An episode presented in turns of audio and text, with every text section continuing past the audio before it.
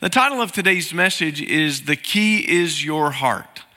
The key is your heart. And we're going to spend our time uh, in the scripture in Luke's gospel. Go ahead and turn there to Luke chapter 6. Uh, and verse 43 is going to be our starting point today. Uh, and as we'll continue studying the Sermon on the Mount from Luke's perspective, let's read verse 43 from Luke's gospel, chapter 6, today. The Word of God says this A good tree doesn't produce bad fruit. On the other hand, a bad tree doesn't produce good fruit. For each tree is known by its own fruit. Figs aren't gathered from thorn bushes or grapes picked from a bramble bush. A good person produces good out of the good stored up in his heart.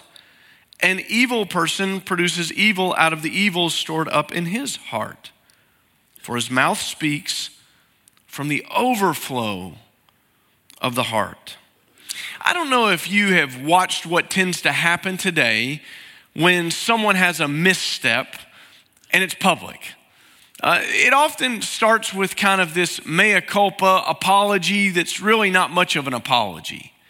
Have you ever noticed that when a politician or a celebrity or someone messes up, they go before the news media and they say, If I've offended anyone. Well, the reason you're speaking about it is because you offended someone. So that's, that's the wrong foot to start right there. there you're, obviously there for a reason, right? And, and, but there's something else that happens here that I think is really interesting when you listen to people talk about these things. Because they don't really make an apology as much as they make an excuse, and then they say something like this in effect, they basically say, That's not who I am. That doesn't represent my character. So, for instance, if I lose my temper and say a bad word or I say something that's racially insensitive, if I stand up and I say, I'm sorry for doing that, but it's not who I am, I don't really understand what Jesus is talking about here, do I? Because Jesus says that out of the overflow of our heart, comes the words from our mouths. And in fact, what I have said and what I have done speaks to who I am and to my character. In the Bible, the seat of our character is in the heart. That's why the message is entitled, The Key is the Heart. It all starts with your heart. And out of the heart springs everything in our lives. And our character is formed there. And I want you to see how this works out. There are three basic principles from this passage to help you understand and help us to get to the heart. And what they're going to do is provide for us a little bit of what we might call a heart checkup. So I want you to think of it this morning as going to a cardiology appointment with the Holy Spirit as the doctor, giving us the checkup that we need about our hearts. And the first principle that you need to see is that you cannot game the system. You cannot game the system, it's impossible to do. Look at verse 43 again with me because it lays it out for us. A good tree doesn't produce bad fruit. And on the other hand, a bad tree doesn't produce good fruit. Good trees don't produce bad fruit, and likewise, bad trees can't produce good fruit. In the real world, many fruit trees reach their maturation point around 10 years of age. But it doesn't happen by accident. If you read about this, you'll understand that, that people talk about there being three combinations of things that must be present for a tree to be a good producing fruit tree. You need good soil, the right amount of water, and the right amount of light. Th- those things make up the things that are necessary for a tree to produce good fruit. It never happens by accident. If you don't have those things, you're out of balance. And now you don't have a tree that's producing as it should. The tree itself isn't good. Maybe you've seen a tree like this. Maybe you've gone somewhere and thought, ooh, apple, that looks good. And you pick it and you bite it and you think, that doesn't taste good. Something's not right. And it's not just the fruit, because it's not just a piece of bad fruit that you plucked off the tree, it's the tree itself. It doesn't have the right combination. Now, the biblical principle here for us to remember uh, you know, you may be able to fool a lot of people But ultimately, the production of your life will tell everyone who you are. You may be able to fool people for a season, but the production of your life will tell who you are, and ultimately, you can't fool God. You can't use the cheat code, you can't game the system.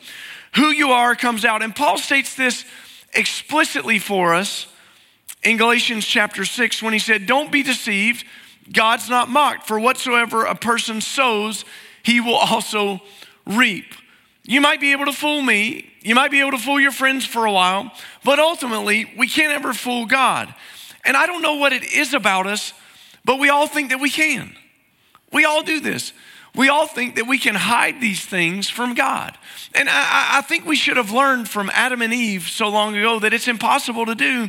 And yet we, we constantly find ourselves doing this. Do you remember what happened when Adam and Eve ate of the, the tree of knowledge that they were prohibited from eating from in the book of Genesis? The scripture says something amazing about what happened it said that God was doing what he normally did. He came to walk in the garden and hang out with them like he did on a regular basis.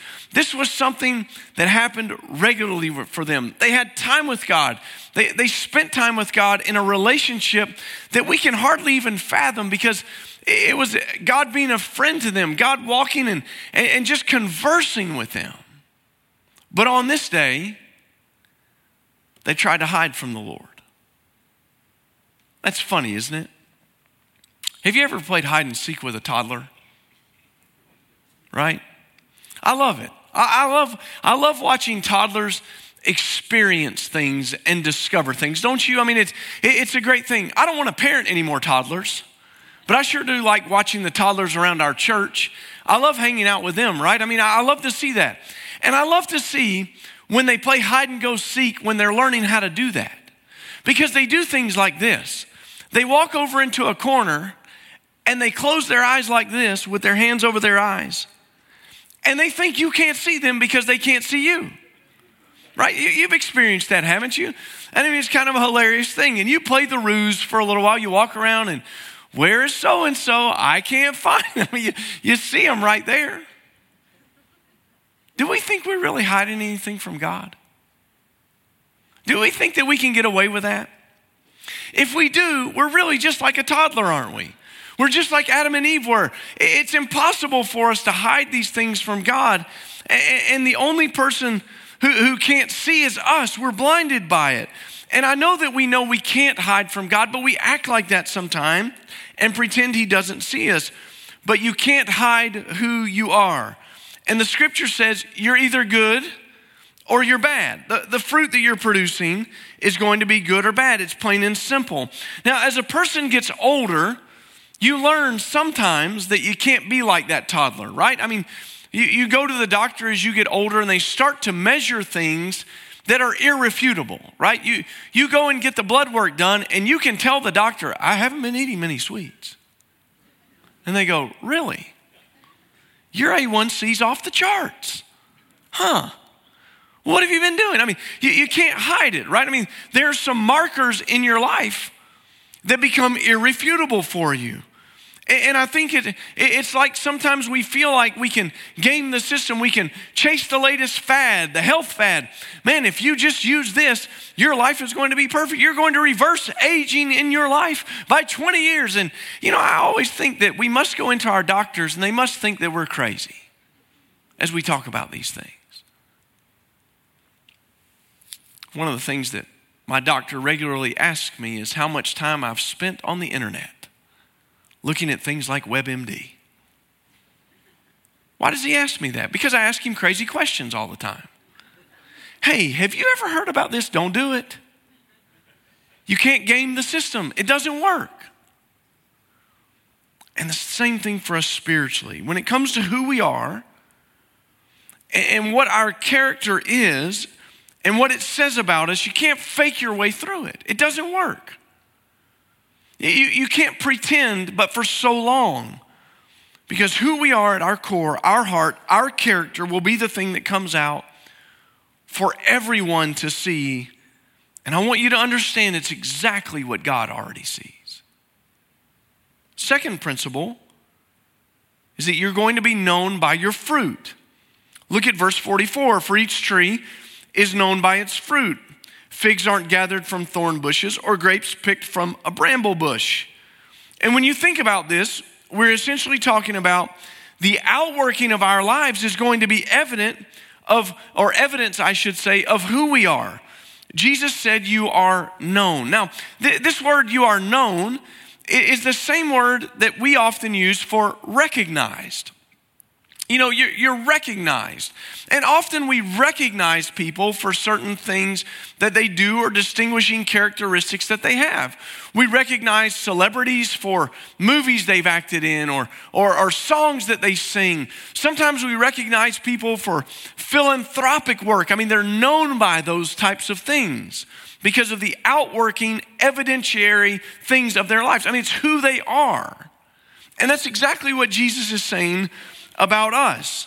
We're recognized, and we can say that we're of the faith, but if we do not deny the faith by how we live, we're not living in our core, in our heart, in our character, in a way that's keeping with who we say we are.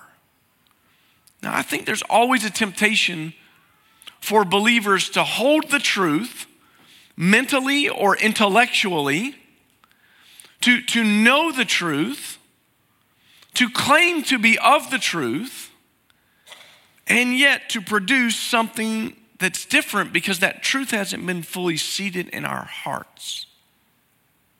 And that kind of thing is, is no good. And in many ways, it's easy for people to have a belief than it is for that belief to change their way of life.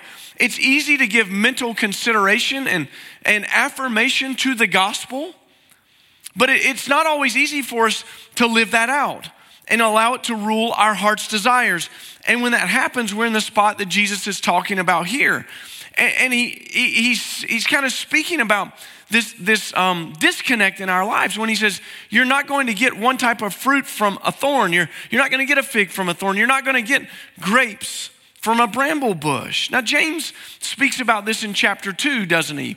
When he talks about, in James chapter 2 and verse 14, he says, What good is my brothers and sisters if someone claims to have faith but does not have works? Can such a faith save him? He's talking about someone who understands things and, and might even agree. And this is the classic person that believes all the right things. They believe, but it doesn't change who they are. Mentally or intellectually, they understand the gospel. They don't have a problem with it, but they're missing the life changing power of the gospel that takes over our lives and changes us. For us to be of the faith, there has to be more than just an agreement with some facts.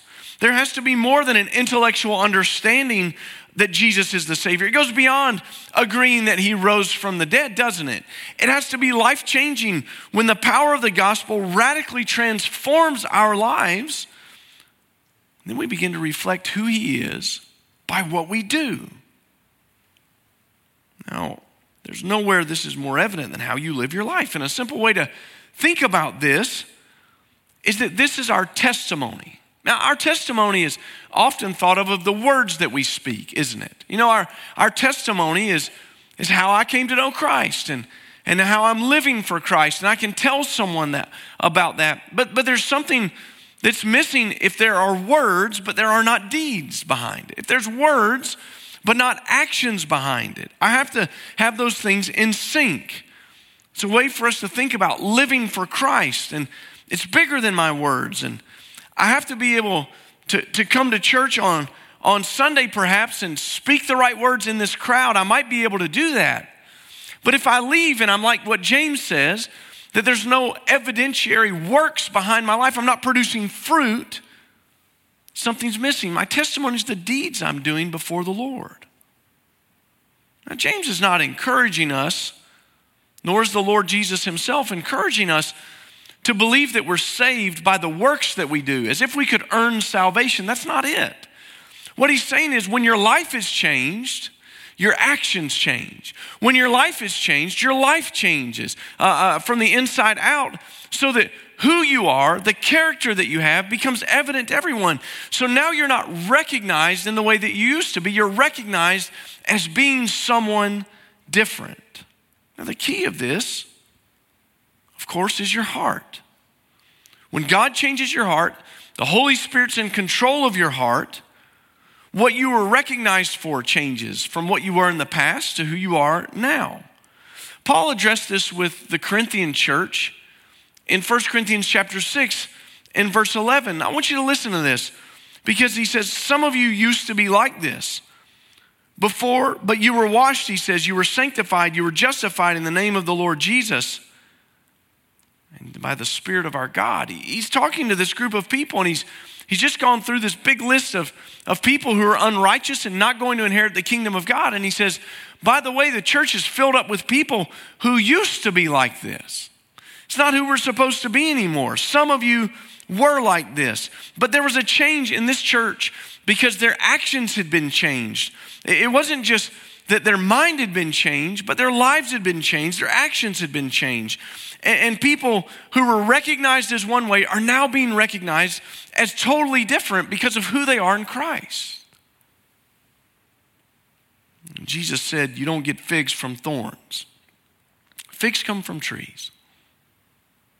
You can't make it happen. You can't get them where they don't grow. Grapes don't grow in a bramble bush, they grow on a vine, don't they? I mean, you, you can't get them where they don't grow. So you, you see this, this kind of picture that Jesus is giving to us. One is refreshing and sustaining, and the other is totally worthless. You know, if you don't cultivate your yard correctly, uh, eventually it's going to turn into thorns and thistles, isn't it? I mean, it's what overtakes, and nobody wants that. It's not worth anything. You cut that stuff up and you throw it away and you burn it. But, but something refreshing like grapes, when, when they're perfectly ripe, or, or a good fig when it's perfectly ripe, I a beautiful thing to be able to take that. But you can't find it where it doesn't grow. Good produces good, bad produces bad. Now, if you were being honest with yourself, let me just ask you this question How are you recognized at work? How are you recognized at home? How are you recognized in the community? Are you recognized as a believer first? Someone whose life has been changed, who produces good fruit? Because if you're known by your testimony, you're known by your actions, then people begin to recognize you as a believer in the Lord Jesus Christ. Not just by the words that you say, but by the things that you do. There has to be a difference in your life. As one professor has said and attributed this saying to Galen a farmer could never make a bramble bear grapes. You can't do it. You can't do it. You can't take something that's bad and make it produce something that's good. It won't happen. What we're recognized for speaks to our character. It speaks to the life that we have in Christ. If Christ has changed us, it's, it becomes evidentiary for everyone. We begin to see it's, it's just evident. It's not enough to know the right things, we have to be changed by them. The third principle is that the heart makes the mouth. The heart makes the mouth. Look at verse 45 one more time with me. A good person produces good out of the good stored up in his heart. An evil person produces evil out of the evil stored up in his heart. For the mouth speaks from the overflow of the heart. When you don't speak in measured sentences because of who you are around, what does it sound like? I guess what I mean is when you're not speaking in a filtered manner, what does it sound like? Uh, if you think about it like that, that's what we're talking about in this verse. Out of the overflow, what comes naturally, what rolls off the tongue. When you're at your most relaxed, you're most comfortable, what comes out of your mouth? That, that's what Jesus is saying because the heart ultimately controls the mouth. And when you let your guard down, that's who you actually are. That, that's who you are. That's your character. Now, sometimes at work we have to have decorum, don't we? We can't speak perhaps in the way that we want to speak, or we come to church and we know that there are certain things that are off limits, or, or we try to speak at home a certain way in, in front of our children. But what comes out of your mouth when you're unguarded, that's who you are. What does that sound like? A good person has a storeroom of good in their heart, and what happens is it produces good things when they speak. Uh, they have good humor, and it doesn't have to be dirty. The, the, the jokes can be funny, and, and, they don't have to be just automatically in the gutter. It, it doesn't have to go there. I mean, anybody can get a laugh out of potty mouth humor, can't you? I mean, it, it's just not that hard. But a good person has that flow out. Uh, they, they, encourage people. Uh, they don't tear people down. They bless people with what they say. Uh, it's like the scripture says that to the pure, all things are pure. They, they see things through a filter in their heart, their character that is different because God has done something that has changed their heart, and the heart ultimately controls the mouth. The heart is, is the seat of our character. It's a way of seeing through, I'm sorry, seeing things through a lens of a changed heart. What, what starts to happen is to the pure, all things being pure comes from our heart being pure. It's the kind of filter we want. It's not the kind of filter that you want where you just keep your, your mouth in check for a little while when you're around people and, and then it just runs away when you get away from them. That's not the kind of filter we're talking about. We want the filter of a heart that's filled up with Jesus, filled up with the Holy Spirit's controlled, good things in our lives, so that that storeroom of our lives begins to produce those things. And this isn't the way an evil person responds or talks. What's stored in their heart produces evil. They speak harshly to people, they berate people, they criticize people, they swear, they curse, they tear people down. They take everything and twist it to the darker side. Everything has an innuendo with it, everything has a, a secondary meaning with it because everything is coming out of their heart, and the heart is evil and it produces evil. When you think about things with a bent towards evil, that's what comes out. I want to challenge every one of us this week to really do a little bit of a self assessment, to ask the Holy Spirit to, to give us a little bit of a report card about our mouth, to, to give us a, a report card about what naturally flows. Just think about that this week. Allow yourself a little bit of introspection and ask the Holy Spirit to put a magnifier on that so that you can see what's really deep down in your heart. Because for a lot of us, I think there's some things that just need to be cleansed out. They, they need to be taken care of by the power of the Holy Spirit. That we need to ask the Lord to renew our heart and, and to give us a heart like His. We don't have that. It's kind of pitiful, isn't it? Because we know that we should be reflecting the Savior, but this is a great test for us to stop and consider how we speak about things because it's revealing. And notice I want you to, to, to, to see again what Jesus said. He said that the mouth speaks from the overflow of the heart. Well, that means the condition of your heart is crucial. Proverbs chapter 4, verse 23 the wisdom book says, guard your heart above all else, for it is the source of life. Now, that should grab your attention this morning and serve as a, a, warning sign to all of us, shouldn't it? When the writer of Proverbs tells us to guard our heart, it's not so that we can be careful, like when we're dating, and so that we're not disappointed. I mean, you, you should be careful.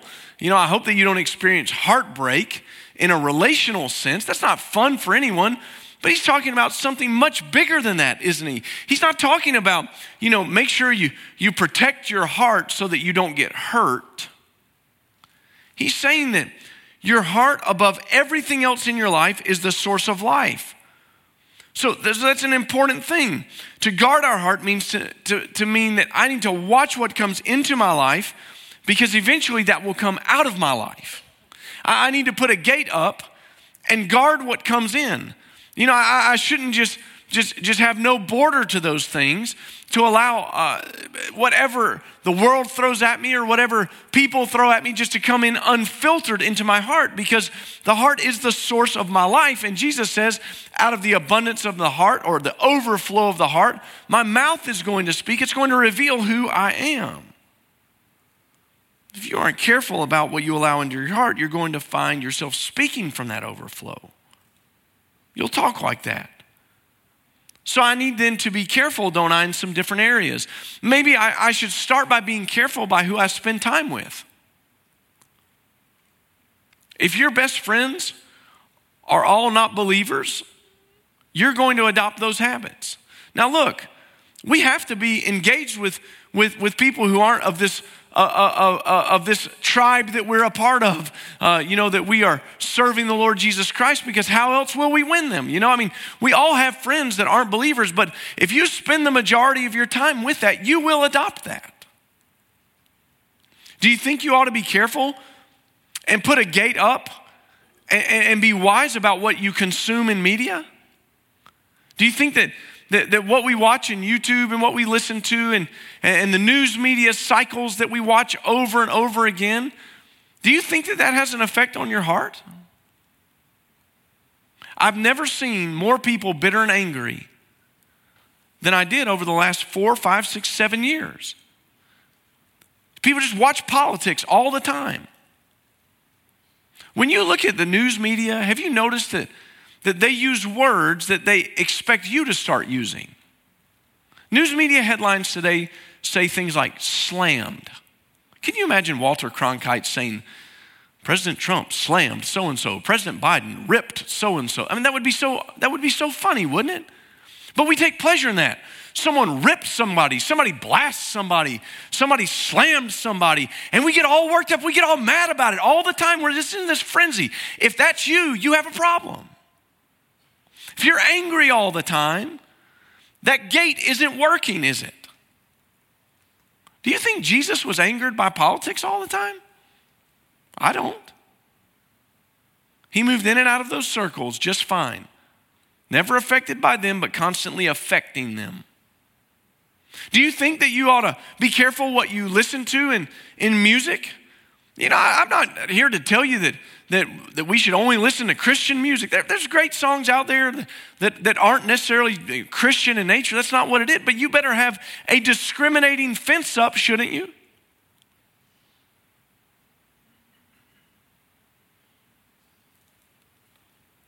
I was a young intern at a church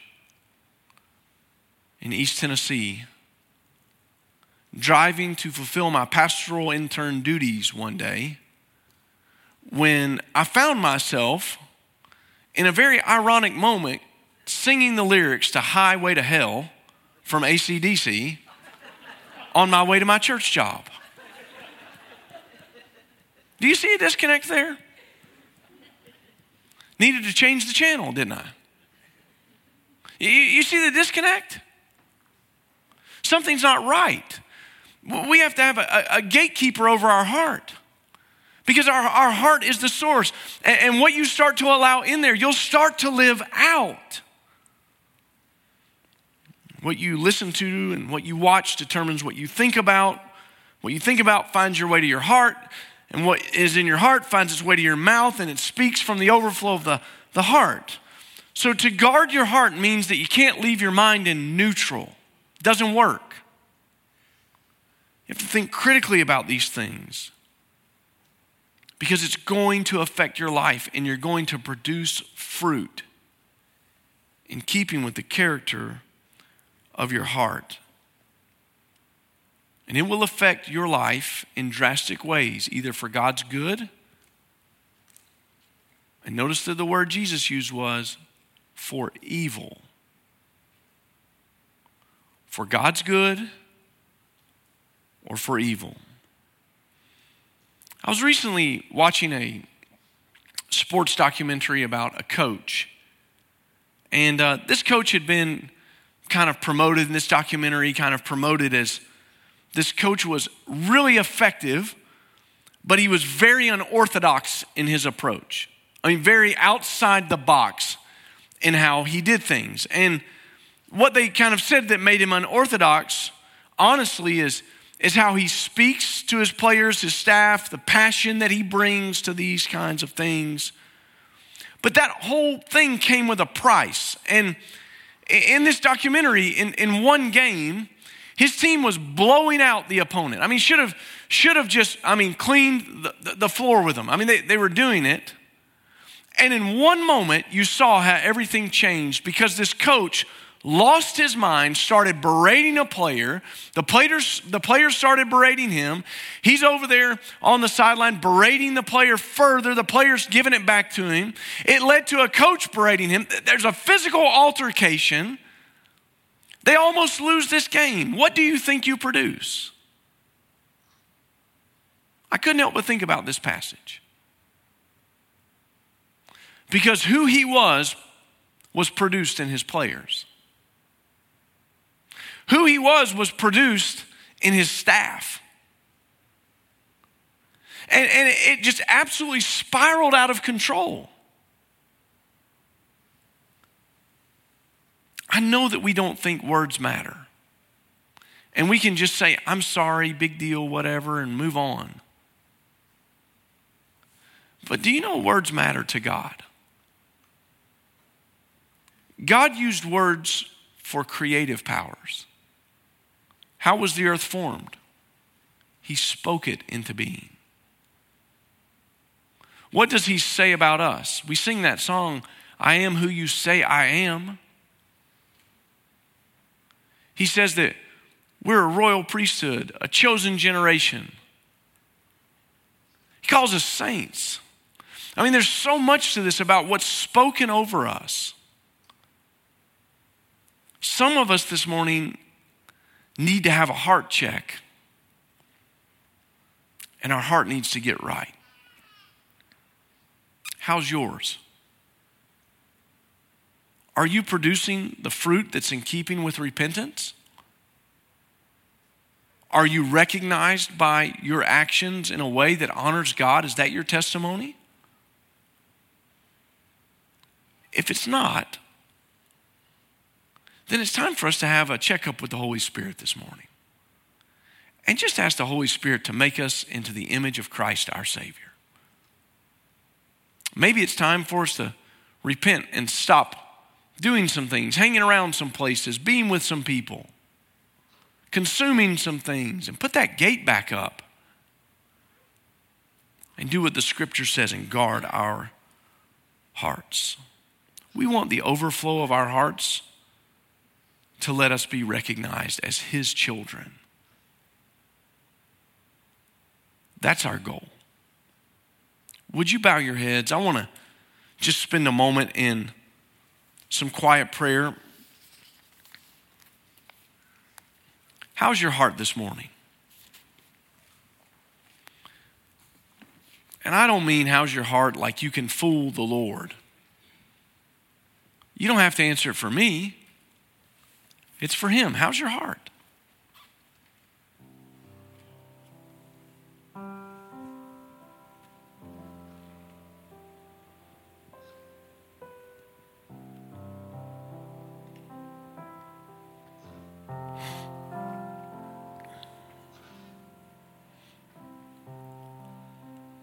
Lord God, we want to be a people that lives our lives producing fruit that matches a relationship with you. Father, some of us are trying to get good fruit from a bad character. It's not going to work. Would you convict us right now? Let our hearts be filled, Lord, with your goodness your grace, your tender love and mercy. And, and Father, may that produce in our lives something that draws the lost world to you. May we be recognized as children of our Heavenly Father. God, we want to produce a fruit that makes you pleased with us. But some of us this morning need to repent. Lord, help us to see clearly and put a, a magnifier on our lives this week as we go from here. That those unfiltered words, Lord, are revealing something about us. And we can't just say, that's not who I am. It is who we are if we're talking like that. God, change our lives. And we ask this in the name of Jesus, we pray. Amen.